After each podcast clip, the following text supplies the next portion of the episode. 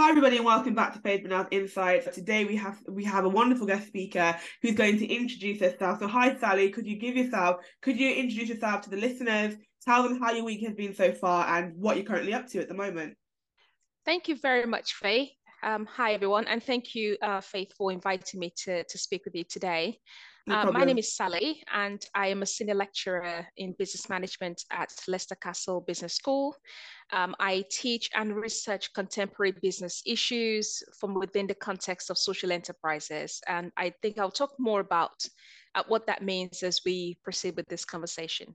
Yeah, no problem thank you, Sally, for that um for that very wide overview. Just to give just to give us just to give myself and the listeners really a good overview and insight into what you're doing. And I, I love to I love to use the word insight because it's Faith Brynel's insight. So I'm providing the listeners, and today we will provide um we will provide the listeners with that insight into who you are, what you're doing, and how you how you can help them in terms to inspire them to continue on their career path and journey. So let's get started. I've got loads of questions for Sally today that I can't wait to get stuck into. So the first question is, can you tell us a bit more about your research on organizational resilience during exogenous shocks in the social enterprise context? And I'll move on to the second part of the question after that.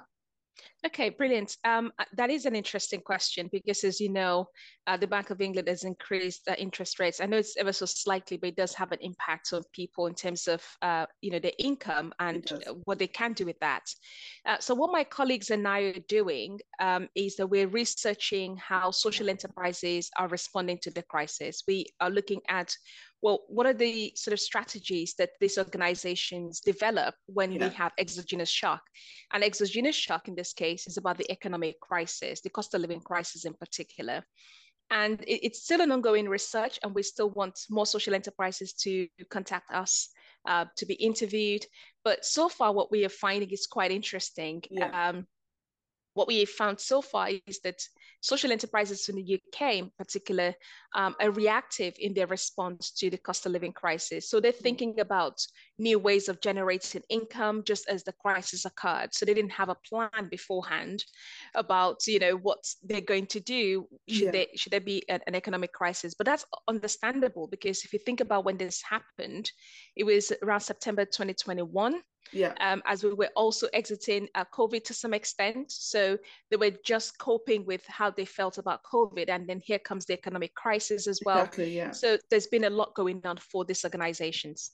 Well, thank you, Sally, for that. Once again, you've really kind of delved into what happened there in terms of in terms of the exogenous shock as well of the cost of living crisis, which has undoubtedly had and continues to have a ravaging impact in society today. You know, interest rates increasing is really, really um, is really problematic because I was talking to my dad about it the other day, and he was saying that the more people spend, you know, it kind of has a knock-on effect on the interest rates because then the interest rates are then increased because the government will say, well, people clearly aren't struggling, and so we can, you know, charge more in terms of taxes and other things like that as well. And so, hearing what you're saying there, giving us that overview, giving us that insight into what you're doing and what you continue to do is very, very interesting. So, thanks for that. So, my second question, which really stems off what you just said, um, I think you've kind of actually actually answered it already because you had the questions beforehand, which was what are some key findings or insights that you have gained from this research, which you did actually talk about when you mentioned about kind of that you know that knock-on effect between the cost of living crisis how we were kind of leaving the pandemic already.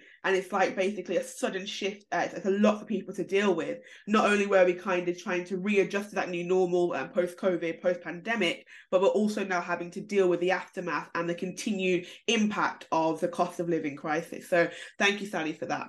So um question two then. So as a un volunteer i know obviously you can't delve into or disclose too much about the organizations that you work with but could you just kind of tell us how you came to be a un volunteer and just kind of what's the experience of that uh, so far and to date?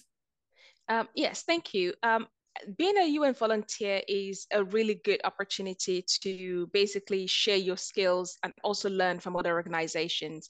I joined the UN volunteer program about two and a half years ago, and my task really is to support social organizations and charities, but I do this virtually. So I right. joined the online version of the volunteer program.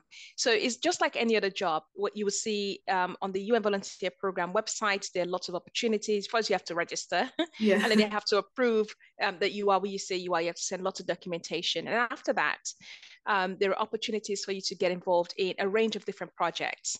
Um, yeah. So some of the projects that I've supported have to do with um, helping women. Uh, some of the organizations have helped in terms of developing a website um, and also creating certain content for them to achieve to help them to achieve their sustainable development goal on gender equality. Mm-hmm. Um, so there are opportunities out there, and for me, I think this is a perfect example um, of how I engage in scholarly activities because yeah. what I want to do is to make sure that what I'm doing in terms of my research can also be um, sort of transferred in a way in one form or another in real life mm-hmm. organization setting. Yeah, Thank you, Sally, once again for giving us that overview. And you know, for me, it sounds very interesting as someone who isn't, you know, I'm not a volunteer for the United Nations, but you know, for it's, it sounds very, very interesting for someone who might actually want to become a UN volunteer in the future. And so, you know, as you kind of really delve deeply into the application process, into the eligibility criteria, and really into what the role actually offers and what it entails. And I, well, I love the aspect where you're talking about empowering women to build websites, to, you know, to be more entrepreneurial. I think that's very important because there is a gap in the market. As a Black woman myself who has a business, who is entrepreneurial, and I do come from an entrepreneurial background with my family, everyone in my family has a business business. And so I really want everybody else in the world, and that's why I do this podcast as well. It's to inspire the next generation that if I can do it, you can do it too, because there's no difference between you and I. And so when you're talking about being a United Nations volunteer, it really does embody some of the same principles and ethos that I actually hold close to my heart as well. So that's very interesting once again to hear you talk about that. And so this really segues into the next kind of set of questions, really. So could you explain the con- the concept of entrepreneurial entrepreneurial bricolage and how it influences innovative solutions to specific contextual challenges. And I'll put a joke out here, everybody. Before actually, I had to make sure I did pronounce uh, the word bricolage correctly. So that's why you have to do your research. So uh, over to you, Sally. Thank you. Um, yes, it is entrepreneur bricolage. Uh, what I've learned over the years is that um, there are people in resource constraint environments so people who don't have much many resources. It could yeah. be you know physical assets infrastructures etc and these individuals somehow are able to develop um, you know solutions to their problems using the resources that they have available. Yeah. So the concept of bricolage really is about how people in resource constrained environment, the, the idea stemmed from that, um, how people in resource constrained environment are able to use their available resources yeah. um, to create solutions or to be able to meet their own very needs. That's what yeah. bricolage is about. So I'm interested in looking at, well, how, what, what resources do you use first and foremost? So, because when we talk about um, using your available resources, I think it's important to also understand well, what are those available resources? Yeah. Right. Because available resources would differ in different contexts. So um, at the moment, my colleague and I, um, it, he also works on, a, on organization resilience research. We've done a different research looking at contextual issues within social enterprises in Africa. Yeah. And it was a systematic literature review. So we looked at papers that have been published in academic um, journals from 1990 till 2022. And what we did with this research is to try and make sense of, well, what are those issues that exist within the papers that have been identified from the context of Africa? And then we identified a bricolage Right. Uh, so some of the different types of we conceptualize bricolage uh, from from those papers. Um, so what are the resources available, and what are those uh, solutions that they create as a result of the resources? And you know, one thing I would say is that a prominent resource uh, from this particular context and the research that we did is networks.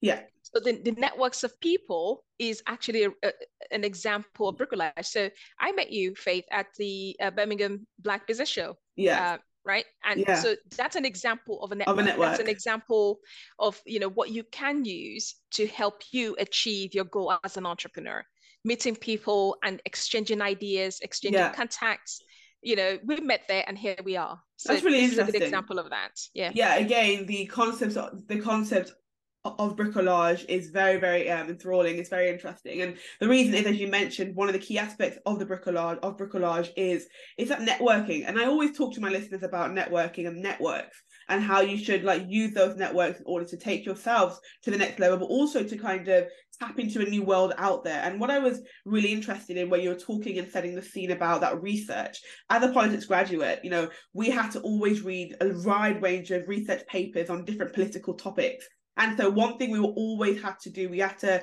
read it straight away and understand all we have to understand all of the variables they use. We have to understand the aim of the paper. We have to understand all all of all of the entrepreneurial a- aspects in terms of the, of the bricolage and networks. Because if someone was writing a paper about the pandemic, we had to understand bricolage in terms of the networks. We have to we have to uh, understand different aspects. And so what I really find interesting is although we're we're operating in different sectors, bricolage does still come into play in those very different sectors because as you mentioned, and I'll inform the listeners again, we met at the Birmingham Black Business Expo. And so that was a bricolage. So through bricolage, that was a networking session. And so what I'd also say for anybody who's really wanting to scale up, anybody who's wanting to step out of their comfort zone, head on to LinkedIn, head out to these kinds of events. There's a range of events happening across the UK at the moment that are entrepreneurial. If you just type in entrepreneurial events or business shows, this will give you a good opportunity if you have a business. And even if you don't have a business, but you want to learn more about other businesses, this is the opportunity for you to again use bricolage use those networks and get out there. So you've already actually um, tapped into the examples of bricolage and case studies. So I'm going to move on to the next question. So your recent projects have focused on small organizations in the Northwest Himalayas and their sustainability oriented strategies. What, motiv- what motivated you to study this particular region and what are some interesting findings from your research? Well, this is this is an interesting question because um, um, I, I, was actually invited to be part of this project. Um, someone I know, a friend of mine, said, "Well, I I know someone that." You know, um, is interested in exploring the Himalayas uh, sustainability. I know that's your area. Yeah. Um, would you, you know, like to be part of the research? Again, networks, right? Um, yeah. And you know, through conversation, we met, and I said, yes, I think this is this is a fantastic project. The Northwest Himalayas is, uh, uh, in a way, a remote context if you think about it. And you know, I would very much like to explore this. And so that was the motivation for me, the subject and the fact that you know someone who knows me was able to pair me up with another person. Yeah. Um, and in terms of the research, I mean, we recently published this um, in the International Journal of Entrepreneur Behavior and Practice, uh, Entrepreneur Behavior Research, rather. Um, I'm very proud of that work because uh, what we're able to do is we focused on sustainability oriented strategies. So when we think about sustainability, we, we think about environmental issues, really. Yeah. Mm. We also think to some extent about economic issues, but we also try to focus on social issues, poverty, homelessness, and so forth. Um, but really, environmental issues is taking far more, um, you know, agenda when it comes to sustainability. So what we try to do here for our research is to try to understand how these organizations in a remote context are responding yeah. to sustainability issues, because majority of the issues affecting them, um, and they the ones that we um, interviewed and researched um, through longitudinal interview, data collection, and observation uh, in their natural environment is that they face many ecological issues. Yes. Yes. What I think is quite unique that stand out from our research, we have a number of findings, but one of the factors that really stand out from our research is that these organizations have a reactive response, just yeah. like social enterprises do with the cost of living crisis. Quite interesting. Yeah. But the other thing is that the um, the ecological issues they face has to do with the fact that they're remote yeah. They also face infrastructural challenges. That's unsurprising because, you know, because of where they're situated. But the issues that they face and the, their remoteness, paradoxically, is also an opportunity. Yeah. Right. If you think about it, so people, um, where they are situated becomes an issue for them. Yeah. They can't access many of the modern facilities, equipment, etc. They have to transport this into a remote space. But we also found that this remote space is a tourist attraction at the great same opportunities. time. Yeah, for great opportunities. Yeah, great opportunity for them. So there's yeah. this paradoxical tension between a challenge and opportunity. I like that phrase. That. I like yeah. that phrase, the paradoxical tension. I like that phrase. I think that's a very, very nuanced phrase, very, very interesting phrase. Um, paradoxical paradoxical tension. I'll keep that phrase in my mind when I'm actually talking when I'm when, when I'm doing an exposition of a certain physical text. Yes, the paradoxical tension of X, Y, and Z of these different variables, Sally. Yeah, that's very interesting. And um, again, uh, my kind of my um, my uh, my understanding of politics and my former study of politics, uh, which has recently come to an end, has again allowed me to tap into that kind of the ecological context around the world and looking at the differing infrastructures. And so, what's also important is to look at the social, the economic, the political factors, and wider than those factors as well. As you've mentioned, when we think about sustainability, um, our initial thought is to think about, okay, what are we going to think about? It's sustainability, it's the environment, etc., etc. But there are also the ecological impacts that these countries who are remote actually face as well. I think what you actually mentioned, so although they are remote, they didn't let it be their limitation. So they actually found a gap in the market to allow them to, to harness it and make it into a greater opportunity. And so that is a key message. So don't let your obstacles be a stumbling block. Let it be something that you overcome. And that's what I really want to, to, to tell all of the listeners here tuning in today that if you have any obstacles, any struggles, just overcome them. Now, it's not as easy as it sounds because there will be other challenges. But if you just have that in your mindset that you're not going to be defeated by this obstacle, as we heard from Sally just then in that example, talking about those, those who are remote, it will get you to the next level. And so your recent pro- yeah, so social impact assessment then is a crucial aspect of social enterprise. What are some methods or frameworks that you have found effective in assessing the social impact of social enterprises? And so, are there any challenges or limitations in this area that you have encountered so far? Oh, well, there are lots of challenges, but there are also opportunities. I'll always say there are opportunities. Um, you know, there's this saying that the, the glasses are full, that yes. sort of mindset. But I'm thinking, well, maybe you have enough drink, maybe you need to get the right glass. So that's that's how I that's how I see it. Um, in terms of social impact, I mean, it's crucial for organizations to be able to demonstrate the impact that they create. So if an if a funder is going to give you capital, financial yeah. capital, to um, you know undergo a project to for you to be able to conduct your project whether it's to tackle homelessness or um, whether it is for you to uh, do something around gender equality and so forth within a community. They expect you to be able to tell them at the end of a project or even mid-year the mid-year of that uh, funding cycle that this is what you have achieved yeah what um, I was able to do, I've published this work with um, one of my co-authors, um, and this is published actually in the Social Enterprise Journal. It's mm-hmm. accessible online. We published this in 2020. What we found was that um, social enterprises um, not necessarily unwilling to measure their impact, but they they don't know what tools or frameworks yeah, to use to, use be able to, to measure the impact. Yeah. So in our research, what we did was we're able to identify um, you know, over 80 um, tools and frameworks yeah. to measure impact. So the tools are out there. Even the New Economic Foundation has got a list of tools on their website. Yeah. Um, so what we did was that we looked at the tools and then we said, well, if we have these tools, well, what does that mean for social enterprises? It really doesn't mean much.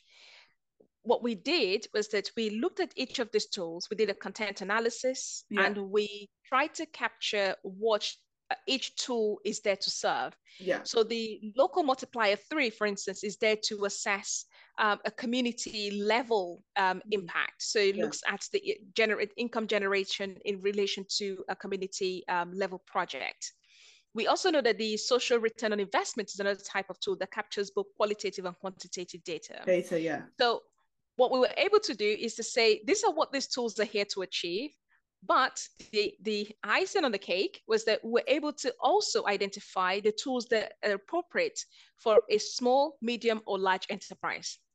Because a small organization would have a different approach to measuring. A large organization. Yeah. Right. They would also have a completely different mission. Some organizations focus on the environmental mission. Yeah. Some organizations focus on, um, you know, um, ecological missions or economic issues. So that's what we're able to do with our paper. Um, and the title of the paper is Evaluation of Social Impact Measurement Tool, a systematic review of the literature. Um, and I'm happy to share the link with you later. I believe Please it's open do, access, yeah. so anyone can, can access it. Well, you beat me to it, you know, Sally. I was actually going to ask you, can you send all of your research through? And so, everyone, when I do actually publish this episode, I will put all of Sally's um, research and publications in the bio so you can click on it. And I'm glad it's open access as well, so it's accessible.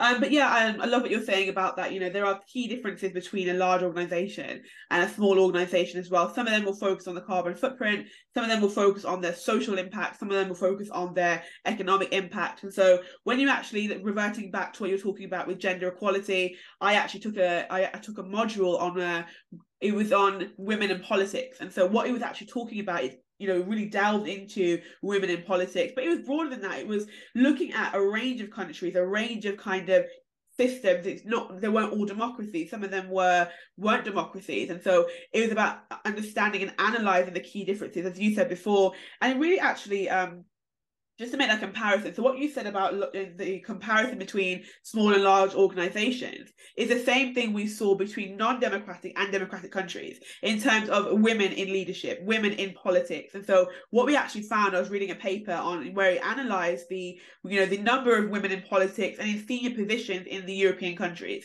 compared to countries, to other countries who weren't in Europe. So we looked at African countries, we looked at European countries, we looked at Asian countries, so we looked around the world to assess whether what was the gap, what was was the difference? What was the barrier? Um, and I found it quite interesting as well because we did see that more conservative countries were less welcoming to women in politics, whether it be an African country or a European country. There was no difference in that, but then there, there were also differences between other aspects of countries more broadly. And so when you're talking about that as well, it's really important for the listeners and everyone here to understand that each thing in life, each um, each organization, each country will have a different strategy. And going back to what Sally you were saying about the tools as well, you know, qualitative and quantitative data is something that is very well known, but there are wider tools than that to actually be able to use. There's cross sectional, there's cross sectional analysis and other tools that people can tap into in order to analyze something, and that's really important. So you have presented, and, yeah, yeah, and, yeah, and just to, to add to that, um, there are organizations that look at both social um, and you know economic issues. Yeah. It's not simply one issue over another. Some would look at both. Some would look at the social and economic because there is an interrelation between those factors. So people that are unemployed, are they also facing homelessness, for example? Yeah. If that makes sense. So yeah, it does. There are tools that can allow organizations to assess both uh, types of uh, social objectives. Yeah, 100% completely, because there is something about the socio-economic um, analysis that can happen, having a look at people who are socio socio-economically really disadvantaged because of where they've grown up in terms of their economic status. And as Sally was saying, just to back that as well, that can happen. So some organizations will focus on more than one. It won't just be one, but it can be both of those that really have an impact and really have a knock-on effect on each other as well because someone could even have a look at the political social economic impact and and so on and so forth there's so many things we could go in today but the time doesn't permit us but there are a range of variables that one could use to uh, really form a good analysis on a particular subject so you have presented your research at both national and international conferences. Could you share some highlights or memorable experiences from these conferences? And then how has your how has engaging with the academic community and practitioners influenced your work? Gosh, well, that's that's a big question. um, we'll break again, it down in parts. um, th- this is the power of networks, and also not just networks, the power of communication within those networks, and the power of using those opportunities that you find. Because when you attend conferences, I mean, I as you, as you know, I've attended both national and international conferences. Some of my um, highlight conference uh, or favorite conferences, I would say the British Academy of Management. Yeah. Um, that was my very first academic conference, um, which I attended in 2015. Mm-hmm. It was actually in Portsmouth. I remember it uh, very clearly. And then I've had the uh, Institute for Small uh, Business and Entrepreneurship. Um, I, will be attending that again this year. I'm really looking forward to it. Uh, the International Social Innovation Research Conference that's been in Glasgow. It's been in Australia. It's been in Canada as of last year. I've been in Italy as well. Um, I attended the um, one in Italy. Um, you know, fantastic conference, absolutely, you know, brilliant to meet with social innovate, uh, innovators and uh, social entrepreneurs, both academics and, and practitioners, and some are academics. They are yeah. practitioners and academics, academics, as well. Yeah. So I think that's quite that's quite interesting. Um, and you know, I, I, go to these conferences with intent with intention of meeting like-minded individuals and hopefully come out of there with a plan to do further research. Um, I recall when I attended my very first um, conference uh, in Portsmouth. That's where I met my now co-author, one of my co-authors. Wow, that we have worked on two projects together. Yeah, uh, and we we recently also published um, a book article with um, with Sage uh, this year, January of this okay. year. Um, you know, so you know, I, I go to these conferences with a plan and and you know, not to say I, I, see someone and I go, this is what I have to do. But what you have to remember is uh, for these conferences, you get a program yeah of what of who's presenting what yeah the key speakers basically yeah so, yeah so I, I, I would look at the program and i would look at some of the uh, tracks and also um, highlight some of the topics titles that really stand out and I do a bit of research about who these individuals are. Is there alignment? Could we possibly work together? So that's basically what I what I do before going to these conferences, and it's been fantastic. And I've also attended the Corporate uh, Responsibility Research Conference, uh, but I actually attended this virtually. I would have um, gone in person. It was in Israel. Um, this was by Open University two yeah. years ago, if I remember correctly. And you know, so there are lots of different research avenues and opportunities out there. It's just um, trying to find the right one to attend because you can't attend them all. You can't, no, because time is limited. But you know what you were talking about that kind of that is a top tip, Sally. Actually, that's a top tip in terms of looking at the brochure to see who's going to be presenting. You know, that actually puts you above the rest because not only are you actually aware of what's going to be happening on a particular day, you're also aware of the topics that they're going to be dissecting later on in that day. And so when you're actually networking with someone, you can say, "Hi, so and so, tell you know, can you give me your opinion on X, Y, and Z?" And so that will put you above somebody else who doesn't actually know their you know their field or their specialism but that's really good. And when you're talking about you know the uh, the importance of really being able to streamline and to actually choose which kind of conferences you actually attend. I actually attended a conference in sydney. I wasn't actually physically in sydney but it was virtually i was in sydney. So i attended a, um, a conference uh, it was a law conference because i'm an aspiring barrister a very very interesting law workshop um, you know hosted by the university of sydney. And that really gave me a differing perspective to for example example, um, for example, from a, a, UK university, because the law was different. They're very the, the way of kind of uh, composing themselves was different. So there's a lot of things there that's different. And um, I I love that you're actually that you, that you actually had a paper uh, published in Sage because I'm am I'm very familiar with Sage as a politics student. We always have to read Sage articles and articles that are published in Sage. So once again, Sally, do send those links through, and I will endeavour to ensure that hopefully everyone has access to those links is the Sage publication open access as well, or is it through universities? It, it's not open access, I'm afraid. Yes. okay. I mean, if you have a university affiliation, I um, do. Yeah, yeah. Yes, you should be able to access it. Yeah. Yeah, because I'm going to access mine through King's College London. But if you're at university, you can access it through your university affiliation. If not, unfortunately, you won't have access. But for the other ones that Sally has published, you will be able yeah. to um, really get stuck into those ones. Um, okay, so we're nearing to the end actually. We've got a few more questions uh, before we wrap up today. So being a member of the British Academy and let's okay, so being a member of the British Academy of Management and the European Council for Small Business and Entrepreneurship, what are some current trends or emerging topics in the field of social enterprise and entrepreneurship that you find particularly interesting or important? Okay, this is quite this is quite an interesting one because I think that um, there are lots of different topics that are emerging in across different tracks. Yeah. Um, but some of the ones that I think are prominent and would have a long-standing um, place in in research has to do with artificial intelligence and integration uh, around social innovation. Yeah. Uh, I, that, I think that's really an important one.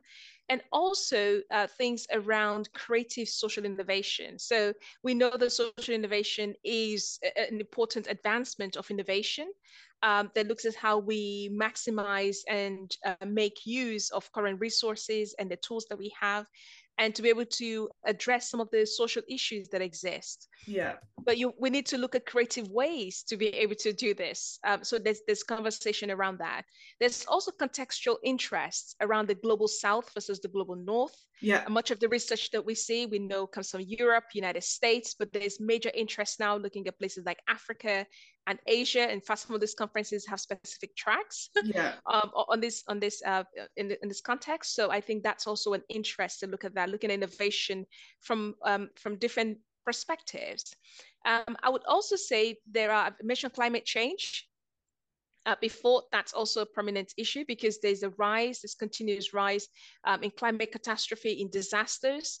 Um, but there are also other things, especially in entrepreneurship, around migrant entrepreneurship and refugee entrepreneurship. And that's also gaining traction. Um, I would also say uh, things around displacement um, as well. There's research Definitely. around displaced people, the entrepreneur yeah. within displaced groups. So these are some of the themes that, I would say are uh, sort of emerging. I'm sure there are uh, others that I would like to, you know, to, to explore, but these are the key ones um, that I think would have a long-standing uh, place. And there's also rural entrepreneurship and entrepreneurial um, education as well.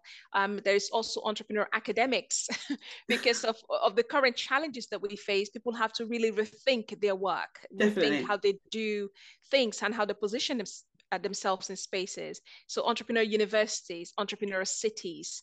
Um, yeah, well, there's yeah. quite a lot of themes there. well, Sally, you're really speaking my language, as I said, as a graduate, because my modules uh, last semester was actually on climate change. One of my modules last year, when I was in my second year, was on immigration. So we talked about displacement and displaced people. Um, we talked about a lot of things as well. And actually, I actually wrote a paper um, in my third year. It was on AI. It was actually identifying a recent policy proposal or regulation on on AI um, and was actually evaluating the kind of um, the plausibility of this policy of this kind of regulation on both ethical and economic grounds. And so I understand what you're talking about, and you're really, as I said, speaking my language because those are what I, that's what I'm interested in, and really we'll have to catch up again, really, to talk a bit more about this in depth. Um, but that's really good. Um, but yeah, I'm, I'm aware we have a little bit of time left, so I'm just going to quickly go over these last two questions. Um, as a founder of the Social Enterprise Research Group, what are the goals and objectives of the group, and how does it contribute to advancing knowledge and understanding in the field of social enterprise? So this um, group was set up in 2021 uh, by myself. Um, we have five members in the group. Uh, it's a it's a small research group, I would say, and we do like to keep it that way. I don't think really it's about quantity; it's about the quality of what we try to achieve in the group. Yeah. The sole focus of the social enterprise research group is to conduct contemporary uh, research on issues that affect social enterprises. So what are yeah. those contemporary issues that affecting organizations today, focusing on social enterprises in particular? The cost of living crisis is an example of that. That's where this, you know, re- this research sits uh, within this group. Uh, we also know things around embedment of sustainability issues will come into play. We also know that there are conversations about the role of the social entrepreneur. So the strategic leadership of the of the social entrepreneur. Uh, what are the personal values? You know, they're more altruistic, as they say, compared to other organizations. So our sole focus within this group is to conduct those contemporary issues. And how we advance knowledge is by providing comprehensive insights into those issues and how they extend current knowledge um, that we know of. What we, we also want to do this from a developing and developed economies perspective, yeah. so that we're able to provide a more holistic view about how social enterprises are defined and operate across the world. That's, that's very interesting as well because I think it's very good to have a diversified um, opinion, diversified reflection of the different kind of opinions. And I think looking at the the um, countries because there are some countries you said that are developed, some are still developing, and so you don't want to omit any of those countries. But then you, that we still have to acknowledge that there will be different impacts for developing countries because they're still trying to get to the certain point that developed countries have already met, and so they'll be able. So obviously, developed countries will be able to maybe withstand more challenges, economic challenges, or social challenges, or political challenges than developing countries because they're still developing that infrastructure and that framework by which to abide by. So that's really interesting that, that you actually made that distinction. And finally, then, could and you, yeah, go ahead. If, if I may just, I also want to say that um, as part of our research, although it wasn't our intention, but what I think we would also do um, coincidentally, I would say, by doing this research or range of research that we do, especially from a developing economy's point of view, is to try to distort stereotypes um, or distort poor narrative or poor research in a way. So, yeah. for example, I remember attending a conference, I'm not going to say which one, um, and someone that presented at the conference said that social enterprises are new to Africa. Well, actually, that inspired me to engage in the research and when I contacted my, my co-author, uh, when we did our, fir- our first paper, uh, and what, what on, on this particular content within this group, not my first ever research paper, but Uh, what we found is that social enterprises are not new in Africa. They've actually been around since the colonial era in yeah, the 1800s. Exactly. In, and the first emergence of that was it was in Tanzania as a cooperative. So yeah. you know, so we hope that by what we do, change we're able narrative. to say yes, we're able to change the narrative and pro- use evidence to to be able to distort that yeah, I think that you know evidence is needed to have a paradigm shift because a lot of people will have concerning narratives and discourses concerning Africa to say, oh, Africa's not developed, Africa's poor, and all stuff like that. That's very, very negative. And so actually, through you know, through actually undertaking a politics degree, I was able to understand that there's actually wider things out there that looking at colonialism and then neo-colonialism as well. There's actually things that have happened to Africa that have basically prevented and stunted the growth. It wasn't just like Africa decided not to grow, but there are certain things, there are certain countries that prevent the growth of Africa, which is really interesting for me because actually my um I, I recently did a dissertation and my topic was why France should actually pay Haiti back for the uh, 1825 ordinance debt. I'm not sure if you're familiar with it, but it's where France basically extorted Haiti of 15 million francs, which is basically 21 to 115 billion dollars today. And so in that paper, I was really, really delving into why they should be repaying Haiti back because it stunted their growth, had an adverse impact on Haiti. And so that's why that's one of my passions actually to really change the narrative um, concerning countries that aren't as developed because something must have happened in that chronology, in that history to prevent such development. And finally, then, could you recommend? I'm re- know we only have two minutes left. That's the one of the perks of a free Zoom plan. But could you recommend any resources or readings for individuals who are interested in learning more about social enterprise, sustainability, sustainability strategies, or entrepreneurial bricolage? Um, yes, there are a range of textbooks uh, that one can read. You can also read some my articles, especially on social impact. Uh, this is a good one. This is a good textbook. Um, social entrepreneurs, can they change the world? Um, there are other ones, social entrepreneurship. Um, how can social entrepreneurs change the world? That, that one is particularly interesting by David Bornstein.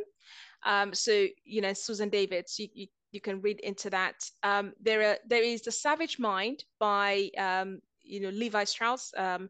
Um, 1962 if you're interested yeah. in going all the way back uh, you can you can read that. Social entrepreneurship theory and practice is also another good text. Uh, what you can do is who you are. That's another text that you can find. Um, there is also so- social entrepreneurship with international cases. Um, i think I would always recommend international cases. It doesn't mean, I mean, you, everyone is international, just depend on where you are. So it includes uh, cases um, of social enterprises across the world, uh, you know, yeah. Europe and, and everywhere else. I think it's really brilliant because then you are able to situate how social enterprises actually work. I don't think you can necessarily learn social enterprise by sitting in the four walls of a classroom, although I, have taught social enterprise before and it's great. But I also take students on a journey, take them yeah. out to real world social enterprise to see how they how they operate. Um, there's also creating good work that I would recommend as well. So yeah, there's a range of um, texts that you can read. And um, if you're interested, there's also uh, Muhammad Yunus building social business. Um, he created the Grameen Bank, yeah, uh, microfinance. Yes. Very interesting. Well, I'm weary we have less than a minute, so I'm thinking, do I just send you out another link or do I attempt to try and finish this? so I guess I'll see how far it goes. And if it ends, I'll just send you out another link. But very interesting, Sally. Again, thank you for those recommendations. Um, that'd be really great. So I'm assuming these books can be either purchased or are they accessible online, these books? They're accessible online. You can get them through your university library. Um, so if you feel okay, so okay, Sally, still connecting to audio. Okay, Sally, welcome back. Hi, Sally. Thank you. Hi. the um so for, for context, everyone, one of the perks of having a free Zoom plan is when you, you only get 40 minutes. So because we're actually so engaged in this conversation, we've run over that 40 minutes. And so I've had to send out uh, a second Zoom link to Sally. So Sally, where were we? Yeah. So these books are available online, you said, right? Yes, they are available online. You can get them from you know your university's uh, library or you can if you want to purchase them by amazon feel free. But if you are part of a university i would just say go online and check them. I'm sure they have a ebook um, copy as well as you know physical copy Fabulous. Thank you, Sally. So thank you, Sally Kah, for coming on to the Faith Brynel's Insights podcast, where we really delved into a range of topics from, um, well, range of topics. There's so many to mention right now. I'm just going to, yeah, so for those who, uh, thank you everybody for tuning in today, for listening. We talked about organizational resilience. We talked about entrepreneurial bricolage. We talked about um, we talked about sustainably oriented strategies. Um, I learned a bit more about the concept of bricolage as well today. So thank you, Sally. That was like a lecture for me as well. And I'm sure, like for those listeners who weren't aware of bricolage and some of the nuances and aspects of bricolage in terms of network, they were able to learn about that today. And so, as I said, Faith Brynel Insights, the podcast, is this educational platform by which people can learn. Even myself, I can learn from guest speakers. They can learn from me. It's that kind of two-way street where we're learning from each other. And so that's what I really enjoy about Faith Brynel Insights. So thank you, everybody. Thank you, Sally Kah, for tuning in, for giving up your time today to speak to me this afternoon about your journey, about what you're doing as a UN volunteer, as a social enterprise, as a founder of the Social Enterprise Research Group, as, as a member of the British Academy of Management. There's so many things that Sally's currently doing. It's literally there's not enough time in the in the outro. there's not enough time in the outro to summarize it all, but I'm sure you all get the gist. And any questions, feel free to reach out to Sally Kah. It's Sally S A L L Y and then K K A H um, on LinkedIn. Feel free to connect. She's on Twitter as well. Um, Sally, if you could just send me your Twitter details, I will put it in the bio. So if anybody has any questions, which I'm doubting they probably will have a lot of questions, uh, they can actually direct them directly to you as well. So Sally, thank you very much. Anything thank you so thank you so much, Faith. It's been a pleasure talking to you. I, and I think for me, it's also a reflexive moment, um, yeah. thinking about my journey and what I've been doing uh, and, you know, what I will continue to do research wise. So it's been a great pleasure talking to you. Thank you so much. And thank you to everyone listening. No problem, Sally. Thank you very much. Have a great day. And uh, and so without further ado, everybody, this is my this is your host, Faith Brynel. And today I'm here with Sally Kah and we're signing off. Thank you, everybody. Bye.